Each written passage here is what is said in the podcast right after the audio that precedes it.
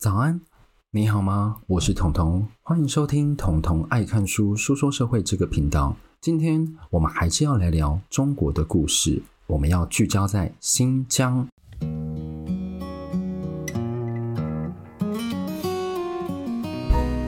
好，那今天来到我们第七十九集哦，第七十九集要探讨的书名叫做《新疆被中共支配的七十年》。上一集。我们有提到一个中国人，他书写中国内部核心的权力风暴，其实那是非常难得一件事情。那这一次呢，我们依然是要讨论中国，中国里面的少数民族问题，一直以来被中国缺乏平等的对待，而且上遍各大国际媒体新闻。表面上，中国的宪法虽然是没有区别，但其实在很多实际执行上，它是沦为次等民族。而且，尤其是少数民族跟中国，它的文字是不同的。主政者因为有时候可能看不太懂你在写什么，所以他就更小心的去提防你。你这些文字要干嘛？你们是不是有要结社？也是不是要推翻中央政权？那这样独裁者的现象，其实，在邻近国家是有迹可循的。像缅甸，他也会对于他北边的少数民族做军力镇压，因为他们认为一个小小的星星之火就足以燎原哦。好，那我之前有讲过《吃佛》这本书，它算是非常详细的介绍西藏处境的著作。那另一个民族，其实维吾尔族，对于台湾来讲，其实比较少听到。我记得我自己本身啊，我先说我自己本身，维吾尔族，我真的是只有张韶涵的记忆。我不知道为什么，我记得我以前就发现，他就一直自称自己是维吾尔族之类的，对，我就只有这样的印象，其实其他印象不够深。那这一本书呢，它其实透过有系统的整理，让我们对于新疆的起源和近代他们所遭遇到什么样的对待，交代得非常详尽，而且体现了日本作者的风格。日本的书，他们其实有一个很重要的特色，就是有多少证据，他会说多少事。那为了他要说更多，所以他就必须收集更多的证据。作者呢，熊仓润，他特地在二零一六年的四月。到二零一八年的三月，来到台湾哦，是来到台湾哦，政治大学的东亚研究所做研究。然后他本身是毕业于东京大学法学博士，现今为日本法政大学法学部国际政治学副教授，好长。对，然后他专长是中国、苏联的民族政策和中亚的地域研究，所以这一本书其实也是在熊教授的手背范围内。那我在读完这本书的时候呢，刚好看到八旗出版社的总编辑富察被中国扣押的消息，目前好像还是没有放回台湾，所以呢，就希望大家一起赶快祈祷，或者是看有利人士的话，可以让他尽早的回来台湾哦，因为他本身虽然是中国人，但是他已经规划到台湾这边了。因为我觉得啦，没有人要为揭发真相而被审判。不管你说了什么事情，不管你用了什么样的观点，只要你不去伤害别人，你都不应该被当成罪哦。这一次呢，我依据会分三个部分来介绍这个需要被发声的民族。那第一个标题呢，叫做“突厥心如何变成中国人”。这标题都是我自己取的，你在书上是找不到的。我就觉得我自己取的也蛮有诗意的。突厥心，好，大约呢，在西元前两千年，高加索人进入新疆的塔里木盆地哦。在经过朝代的更迭，汉朝的西域，唐朝也在这边设立过西域都护府。但是呢，这些都不是我们要讲的突厥人，突厥就是维吾尔前身啊。所以呢，一直要到八世纪。回鶻汗国他们在蒙古高地建立的时候呢，才会被认为哦，突厥的一支在那里开始了。那他在建立韩国的时候，就马上被蒙古人打败，也没有马上了，大概过了六十几年就被蒙古人打败了。然后他们就一路往西跑，跑到塔里木盆地，然后再次建国。再次建国叫做高昌回鶻。此时塔里木盆地才开始突厥化。那后来呢，突厥就分成东西突厥。那就算他们一路很辛苦，因为被打败跑到这里来之后，蒙古为不知道为什么也跑到这里来，然后又把他们打败，被征服了，所以他们这边就变成蒙古尔帝国。后来呢，蒙古灭亡，这边就开始变成势力交错的范围。十六世纪呢，这边突厥它开始伊斯兰化，然后就一路一路一路到中国的清朝。就被乾隆皇帝征服，此时新疆才正式被算入中国的版图内。就是突厥，他们正式被算入中国的版图内。那前面其实非常非常 rough 在讲这件事情，因为我的重点不是在讲这边，是大概跟大家讲一下，诶，他怎么形成，他怎么会在那里，怎么会跑到那里，然后他们怎么会是穆斯林？好，那时间就开始来到近代，一九一一年辛亥革命的时候，那个时候是中华民国在中国建立哦，大家要记得。然后因为政权那时候其实不是很稳，而且动荡不断，中华民国还曾经以武力镇压了新疆。一直到一九三三年，当时有一个名叫盛世才的人，他是一位在日本留学过的军官，他那时候掌握了新疆权力。然后因为呢，塔里木，大家就翻开地图就会发现，塔里木的地理位置其实跟苏联接壤，所以盛世才呢那时候就跟苏联眉来眼去，就让新疆短暂成为苏联的卫星城市哦。然后一九四一年那时候蒋介石还在中国哦。那时候他被日本弄得焦头烂额，他无暇再顾内部的更多的动荡，因为他那时候本来想说，盛世才居然跟苏联眉来眼去，看我怎么处置你。后来发现，诶，日本好像比较重要，所以他就开始跟日本打来打去。但是呢，苏联他才不会这么乖，就让一个人绑住。所以苏联那时候发现，诶，其实蒋介石好像比较强大，所以苏联就跟蒋介石达成一个协议，导致什么？盛世才拜拜。所以我们可以发现，新疆那个时候是蒋介石在对日抗战中中国后方的要冲，因为他就直接接壤了苏联。另一方面呢，共产党这时候也开始将手伸入新疆。好，这边就大致很简单的介绍完新疆是怎么样被中国纳入的之后呢，现在到第二部分，第二个标题叫做“与中国同进退”。那就像我在《吃佛》里面有提到的，贡宝措公主的爸爸。一开始对于北京中央表现的相当顺从。那新疆在一九四九年共产党接管之后呢，中共也是用一样的套路，他不会只对西藏是这样，他对新疆也是这样，他要讨好少数民族，讨好当地民众。当年就成立了新疆省人民政府，他就命许多的穆斯林为官员，而且那时候他也开始在做积极的土地改革嘛，因为他是共产党。他也特地指示不能动清真寺的宗教设施，也不能在游牧区和半游牧区上进行土地改革，而且他也一方面鼓励当地人入入党，就是穆斯林入党，所以短短的一年间呢，党员的人数从两千人暴增二点五倍到五千人，甚至在一九五五年，中央让新疆成立了维吾尔自治区，但是但是共产党才不会让你白白的享受待遇。他们一方面其实在背后镇压极端反抗分子，一方面呢，这个方法他们对其他的少数民族也很常用。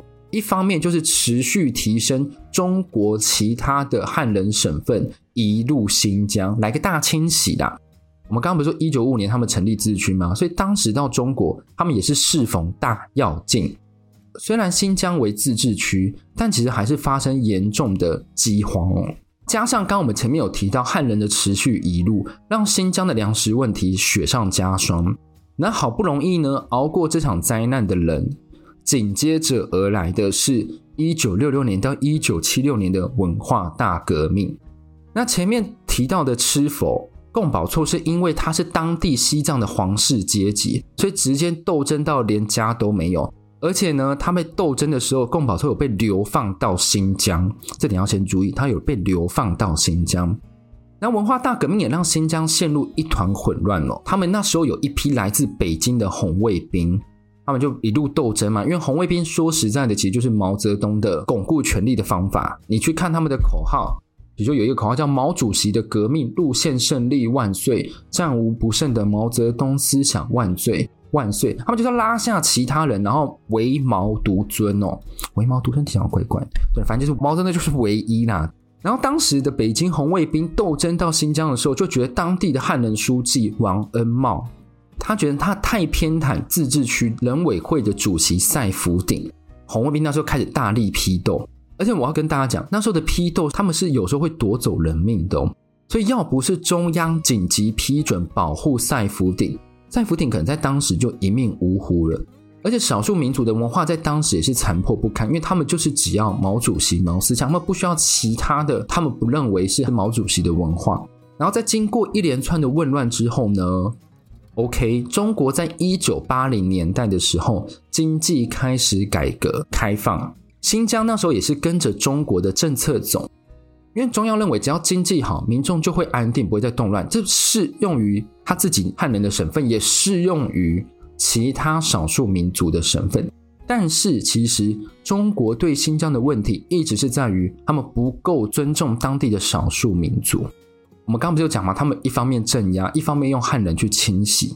所以在一九八五年的十二月十二日，乌鲁木齐发生了一个叫“一二一二”事件。那个时候呢，两千多名学生他们在乌鲁木齐示威。乌鲁木齐就新疆的省会。那这样的浪潮呢，就迅速影响在其他城市的维吾尔学生上，比如说北京啊、天津啊这些地方的学生，他们的主要诉求是什么？他们认为。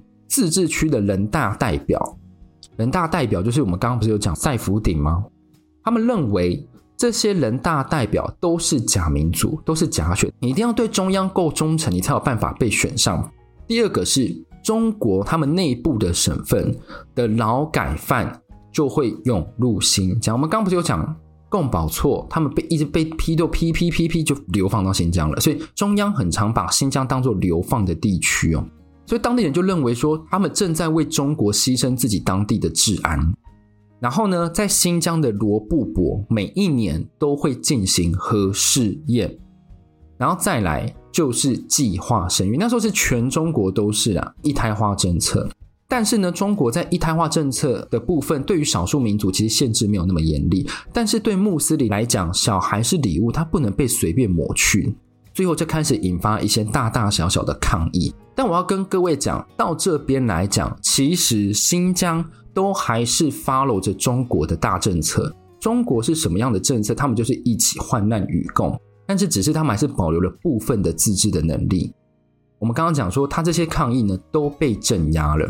紧接着我要来到我们的第三部分，第三部分呢叫做次等民族伟大的中国梦。持续来到二零零一年，那个时候世界发生一件大事，大家知道什么事吗？就是美国爆发九一一事件哦，然后一瞬间，一瞬间，全世界对穆斯林的恐惧巨然上升。我读到这时候，就让我想到一句话，就之前我讲过的一本书叫《一九八四》，它里面就提到，谁掌握了过去，谁就掌握了未来。谁掌握了现在，谁就掌握过去。它非常贴切的用在这里。为什么？因为我们刚刚前面不是讲说有大大小小的抗议都被镇压了吗？中国就开始为这些抗议行动冠上名词。什么名词？因为全世界都在反恐，所以他就认为说这些抗议都是恐怖行动，都是恐怖事件。中央打击他们是为了保护民众的财产。那中央也不会说就是无谓的镇压你，他也是张开双手欢迎你。中央那时候也欢迎那时候被骗去当恐怖分子的这些人呢，他们采取适当的教育，然后让他们改邪归正。因为中国那时候就宣称我们是跟世界和美国站在一起打击恐怖分子，真的是这项举措呢，让中国获得国际社会的认可。所以我们要想，我们最近不是发现西方很反对新疆吗？但是一开始西方是支持中国的，对。那中国一方面就透过正统的方式打击少数民族，我刚刚我我特别讲正统，因为就是世界认可。一方面持续的开发当地，俗称西部大开发。那有一些开发的项目，像例如西气东送，还有呢一黑一白，黑是石油，白是棉花。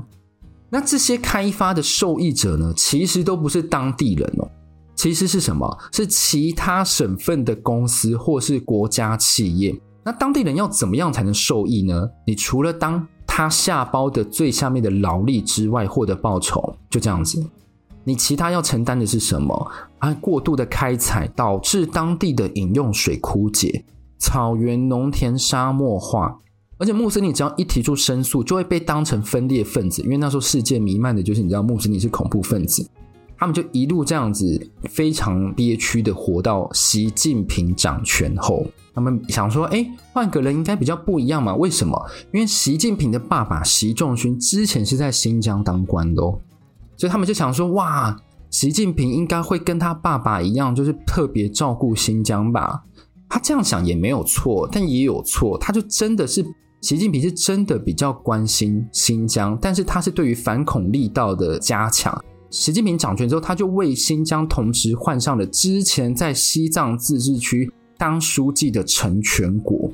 那为什么会换上他呢？主要看重的是他那个时候对付西藏人，让中央很放心。他对付西藏人是非常残忍的举动。那陈全国呢，一到新疆就想说：“哈，我很熟啦。”他一到那边就推行了两个让我听得相当愤怒的制度。第一个是什么？结对认亲制度。这个意思是什么？是将当地汉人的公务员与当地的穆斯林家庭去做配对。那不管你喜不喜欢这个汉人民族，反正呢，你的人生中就突然多了一个政府帮你指派的汉人亲人。而且这些亲戚呢，这些所谓的亲戚，就是跟我们我们想象中的亲戚不一样。但这些所谓的亲戚，他是叫你做什么，你都不能拒绝。例如什么，他们请你吃猪肉。你是不能不吃的，诶，穆斯林是不能吃猪肉。第二个，他叫你喝酒，你也得喝。第三个，他甚至会逼迫当地人跟他同房。那这个现象呢，中国的自己政府的报纸也有报。二零一八年，《人民日报》宣称已经有超过一百一十万公务员成为全新疆约一百六十九万户的亲戚。这个报道真的是有什么问题？所以同时呢，如果他们认为说你可能要造反，或者是你是间谍，你的亲戚会马上举报你，你就会马上被抓起来。这个其实让我想到啊、我们最幸福那时候，北韩他们也是透过人民班的制度，然后在每比如说十户里面就会设一个班长，然后那个班长呢就会到处去搜集情报，假装跟你很好，其实上你的跟他对话里面只要一点点不忠诚，隔天你们就会被消失。好。那第二个呢，就是我们在新闻上很常看到的职业技能培训中心。字面上来说呢，官方是希望新疆人能脱离游牧，透过此训练中心的培训呢，之后可以输出到中国其他省当做劳动力呢。但其实里面，据采访所知，主要的工作其实在去除极端的思想，然后灌输另一个更极端的习近平思想。更极端习近平思想是我自己写的，对。然后他是除了要你去学习说习近平是怎么想的之外呢，他还要加强中文，还有加强中华民族的认同感教育。除了对于已存在的新疆人加大同化力道，另一方面，中国这个真的很厉害，在控制人方面真的很厉害。另一方面，他们去减少维吾尔族的出生，这个东西有什么样的佐证呢？在二零二零年的时候，中国统计。新疆的节育手术暴增百分之八十，他们除了要同化现在已经产出的麻烦之外，他们另一方面会减少根源，所以这样的种族抹去事件天天都在上演哦。那其实听到这里，我们可以刚刚发现，哎，其实报道都很相近，都已经很近代了。其实我们现在生活周遭，在地球的某一端正在发生的事情。整段我们可以知道，新疆其实在清朝才被纳入中国，而且一直被中国视为特别维稳，甚至除掉也在所不惜的区域。那今天我就想问各位，想问各位，如果你今天是出生在新疆的维吾尔族，却不被允许接触自己的文化，甚至是工作，甚至通婚生育都由政府帮你决定，你会选择隐忍还是出逃呢？那欢迎各位到我的 Instagram 或 Facebook，我其实现在有 Facebook，大家也可以到 Facebook 跟我去做留言互动，我现在都会看。好，那今天节目就先到这里。那我还是要跟各位呼吁一下，就是大家一起祈祷，就是八旗文化的总编辑赶快回来，为我们出版更多让我们知道中国内部的书哦。那如果你喜欢我这一集节目，欢迎到 Apple Podcast、Spotify 帮我五星好评。那我们就下次再见喽，拜拜。